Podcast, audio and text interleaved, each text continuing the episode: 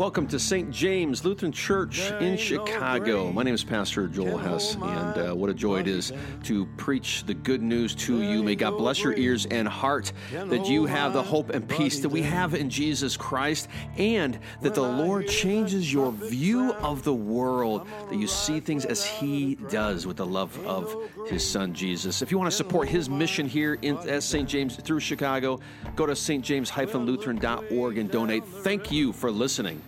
What do you think I Put off your old self, which belongs to your former manner of life and is corrupt with through deceitful desires, and be renewed in the spirit of your minds, and put on the new self, created after the likeness of God in true righteousness and holiness. In the name of Jesus, amen. Down in uh, Nashville this past week, checking out some stuff. Sam played live at a at a uh, honky tonk bar, which was awesome, and looked at some colleges, uh, and of course visited Andrew Jackson's Hermitage. Uh, fantastic visit if you're down there. And uh, what really struck me is that was I've, I've, seen this before, so I shouldn't say odd. But uh, as you're touring it, you know, after uh, Andrew Jackson dies, the family lives on there. He had all sorts of slaves course, like uh, everyone uh, did in the, in the South. And uh, at some point, the slaves were freed, into the Civil War. And one of them, a famous, a popular one that everybody kind of knew, didn't leave. Didn't go to go away, didn't uh, enjoy his, his freedom, I guess, and go off somewhere and make it big or reunite with his family, etc. But he stayed there, lived there, bought a house, actually there on the property and didn't even sort of barge his way into the house and stayed and made a little shack and lived there his whole life. And I guess it struck me as odd because uh, there's reasons why, of course, economic, etc. But to have that sort of gift of, of freedom, that new thing that you can be and do, etc., and yet remain and not embrace it and not use it to sort of stay, even though you don't have to, in a slavery. But that's the story of the Bible, actually. God giving and taking, freeing people, literally freeing slaves in Israel. And yet, oddly enough, surprisingly, they wanted to go back to that life and not enjoy not only the freedom, but the promised land that God was giving them. That's, that's the whole Old Testament, and it's crazy as you watch that. But I think we all can be like that. Given a new life in Christ. Paul says, a new self. And yet, something in us wants to go back to the old self and the old paradigm we used to live in, quite frankly, is a slavery. A slavery of passion. You're enslaved to your passions, enslaved to your worries, enslaved to your sin. Paul says this in chapter 5, in chapter 4 of Ephesians, and, and get ready. He says this many times. It's not some weird little thing he says. Chapter 1 of Romans, he talks the same way. I love how he describes things here. Listen up. Unless you want me to just affirm yourself. Do you want me to just do a sermon of self affirmation today? Or you want to hear God's word? Let's listen. I want a sermon of self affirmation, by the way. That's why I do children's messages. So, anyhow. This I say, Paul says, and testify in the Lord, meaning when you're reading Paul's letters, sometimes he says, my opinion. Watch those. Sometimes he says this, like women wearing hats, by the way. It's his opinion. It's a good practice. We're not going to enact that here at St. James.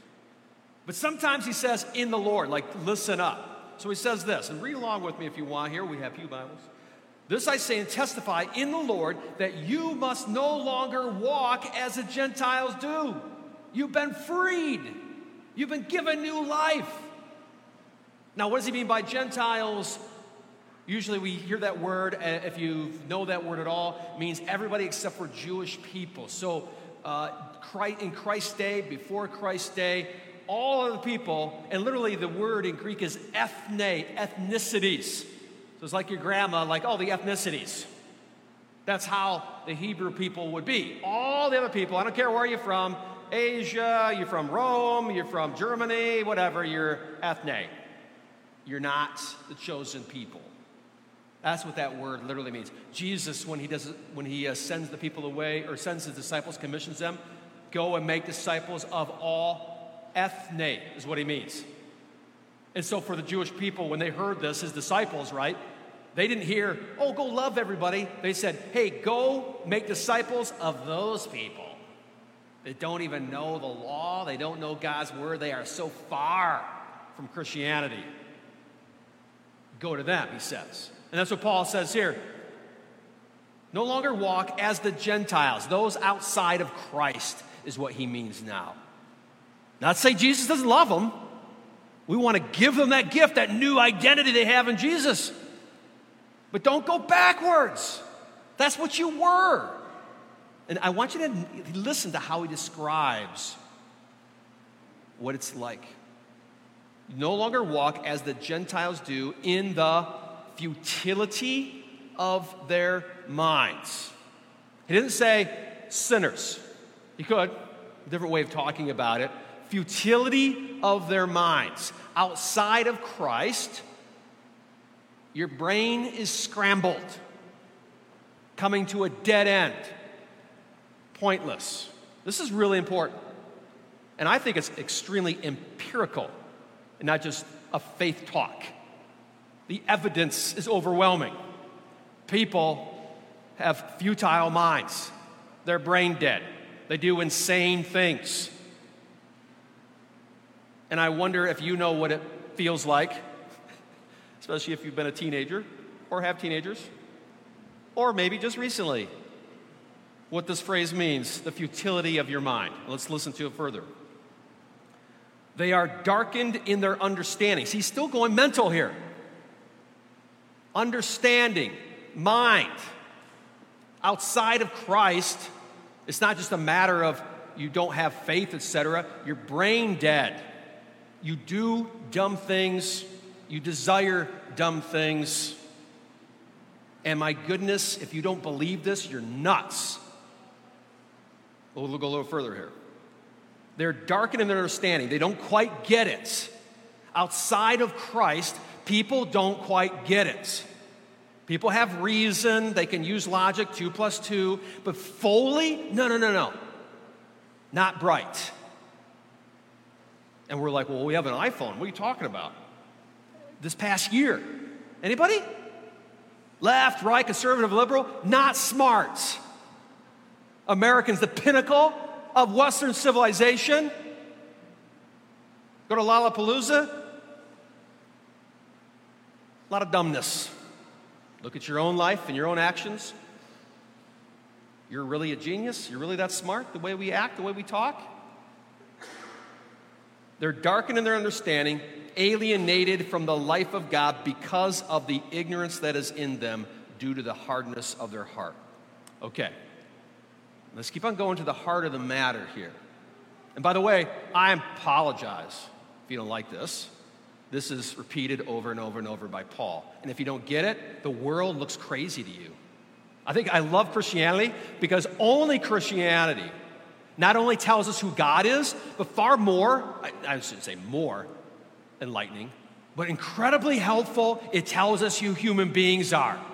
So that knowing these things, Christians, when it, this, this, the culture is crazy right now, everyone agrees, all across the board. This world's crazy. For Christians, this is pretty much what I expect. The Bible literally tells us psychologically why people you meet are nuts and why you do crazy things. So he goes on here the hardness of their heart, darkened of understanding, ignorance. Sorry. Then he says this they have become callous and have given themselves up to sensuality, greedy to practice every kind of impurity. Now, he's not living in 21st century enlightened America. This is first century Palestine, the Greco Roman world. What was the pinnacle of Western civilization then, or civilizations across the world?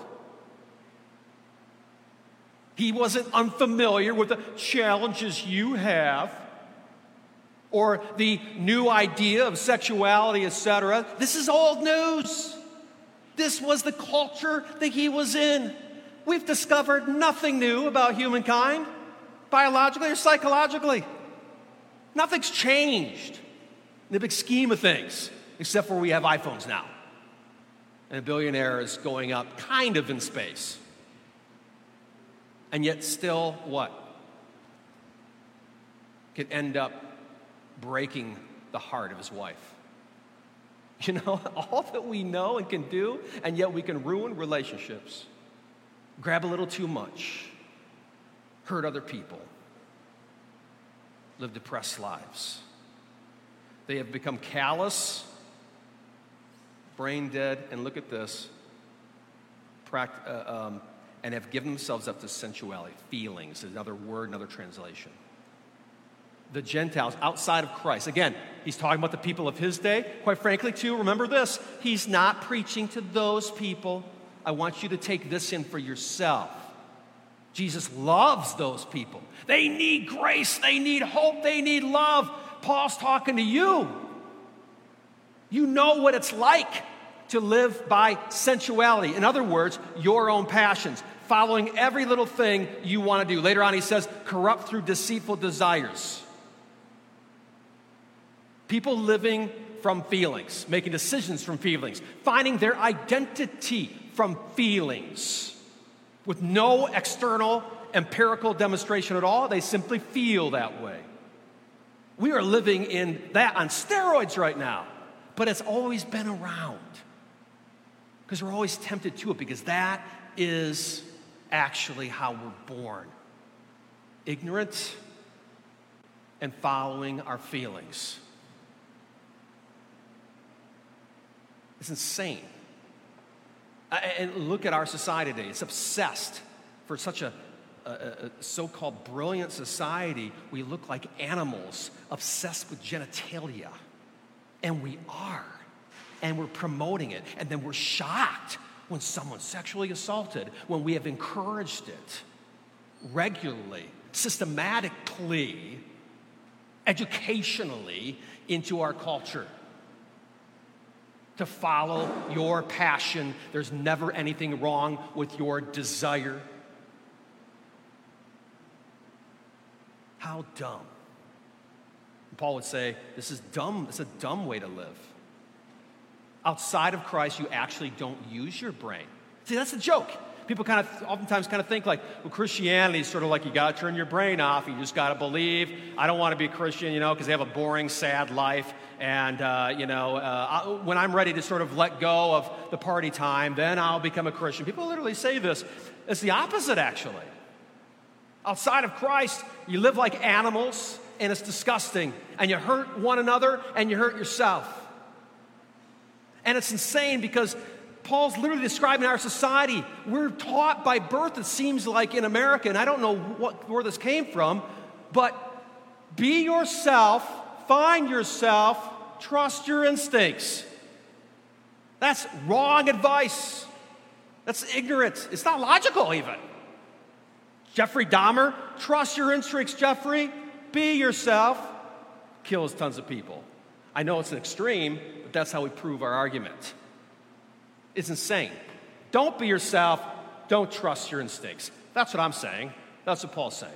Now, I get in the small paradigm, that makes sense. You practice, you're really good at baseball. Cole should trust his instinct. He's practiced, he knows exactly what he's supposed to do, and it becomes natural. That makes sense. Or your career, etc. That's true in that way. But overall, as a human being in every way, no, no, no, no. Be George Costanza who, in an episode of whatever in Seinfeld, realized you remember this episode?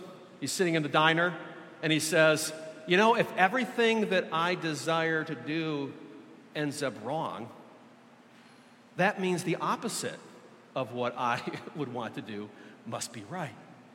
And then he goes, what you say? He orders tuna fish. I don't know. Anyhow. And then there's a beautiful woman, and he actually goes up and says, I'm a bald man living with my mom at home, and she is interested. It's just, it's hilarious, but I think genius, like all Seinfeld, by the way. Don't trust your instinct, what Paul's saying, and don't be yourself, your old self. And I think that's true. Have you ever been in a situation where you've repeatedly done something and you got friends that are like, Joel, that's stupid? A relationship you've been in, perhaps, you know? And people are like, man, you know, people try to get me not to marry Julie. She's not good for she's not no, I'm joking, that's not true. They were probably telling Julie that. He's not good for you. Stop it. I bet you've been there, or you've been that friend saying, What are you doing? When very visibly, what they are pursuing a passion that's bad for not just other people, but themselves. And yet, that is the premise of our culture today. And then we're surprised when it's whack. Paul is talking about that. Dumb. Sin makes you dumb. Outside of Christ, you're not living correctly logically, not just spiritually, whatever that means. So he goes on here. He's talking to you, by the way. Don't go back. Why would you go back there? You've been freed from that. You've been forgiven of that. You've been given a promise and you've been given a new identity for free. Embrace it. But we're tempted, aren't we? Because we are surrounded by it. Constant verbiage, just almost a fascist propaganda that elevates individual you as God over against everything else. And our world is a mess. And it's because of that philosophy. Paul goes on, that's not the way you learn Christ. Assuming that you have heard about him. Have you heard about him? Guess what? He's talking to people in Ephesus who have this problem. I want you to notice, Paul's not telling them, stop doing bad things or you're going to lose your salvation. He's saying, Why are you going back to the futile way of living? It's not good, it's broken, and it hurts others. Don't go back, he says. He says, put off your old, uh, sorry, assuming that you have heard about him and were taught in him as the truth is in Jesus. Another important thing the truth is not in you. You don't have truth. I don't trust you. Ultimately, somewhat, I do. We need to trust one another. But we live in a world now where I think we, we don't trust anybody anymore. And that's too bad. At the same time, man, people are hard to trust for ultimate truth. Where's truth? In Jesus. You're not born with it, you're born broken. Jesus has truth. And he goes on to say the truth is in Jesus, to put off, and he says this, put off your old self, which belongs to your former manner of life, and it's corrupt through deceitful desires. And listen to this be renewed in the spirit of your minds, not some kind of magic pill for your spiritual life. No, no, your brain is busted. And we are saved and he continues to fix that brain and we need a constant fixing and surgery by God through his word to fix that and renew that brain so we stop going backwards into living like animals which is why which is what our world lives like. It's a place of animals. We now tell people they are animals and we tell people to act like animals. That's what our western civilization does renewed in the spirit of your minds. And he says this put on the new self, created after the likeness of God in true righteousness and holiness. Friends, Paul is not saying you need to be better people or you're going to lose your salvation.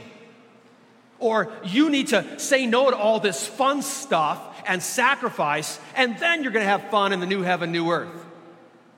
He's saying a couple things. One thing is, this is living in Christ. You weren't living outside of Christ. You're acting like idiots and animals. and following your passions all over the place, and look where it got you. This is living. Put on the new self. But second, he's saying, you are not that anymore. It's not something you earned. You have been given a new identity in Jesus Christ, in baptism, made new, because Christ has taken on that crazy identity of yours on the cross. You are a child of God, not because you feel it, but because He says so. You are a new person. It's who you are. Do you get this? You don't earn it. Paul's not saying straighten up, be better. He's saying you are a different person. You are saved. You've been given everything. You've been given a new way of looking at things. You see a God who doesn't hate you but loves you. You see a God who's on the cross who forgives you. You see a Jesus rising from the dead, and you will too. You're a new person. Embrace it. Don't go backwards. Because it's a dead end, and it's ugly, and it's no way to live. This is so, so important when you talk about the Christian life. The Christian life is not about surviving and then we will live in the resurrection. The Christian life is about actually living, if not thriving. Outside of Christ is survival of the fittest and being an animal. In Christ is actually truly being a human being, actually realizing our meaning and purpose in life. Actually realizing we are loved by God, forgiven, will rise again. And that causes us to thrive today. Friends, I really, this is so huge. This is insanely important. And there's no difference today than there was in Paul's day. Put off that old self and put on that new self so that you can enjoy life unlike this crazy world all around us. In Jesus' name, amen.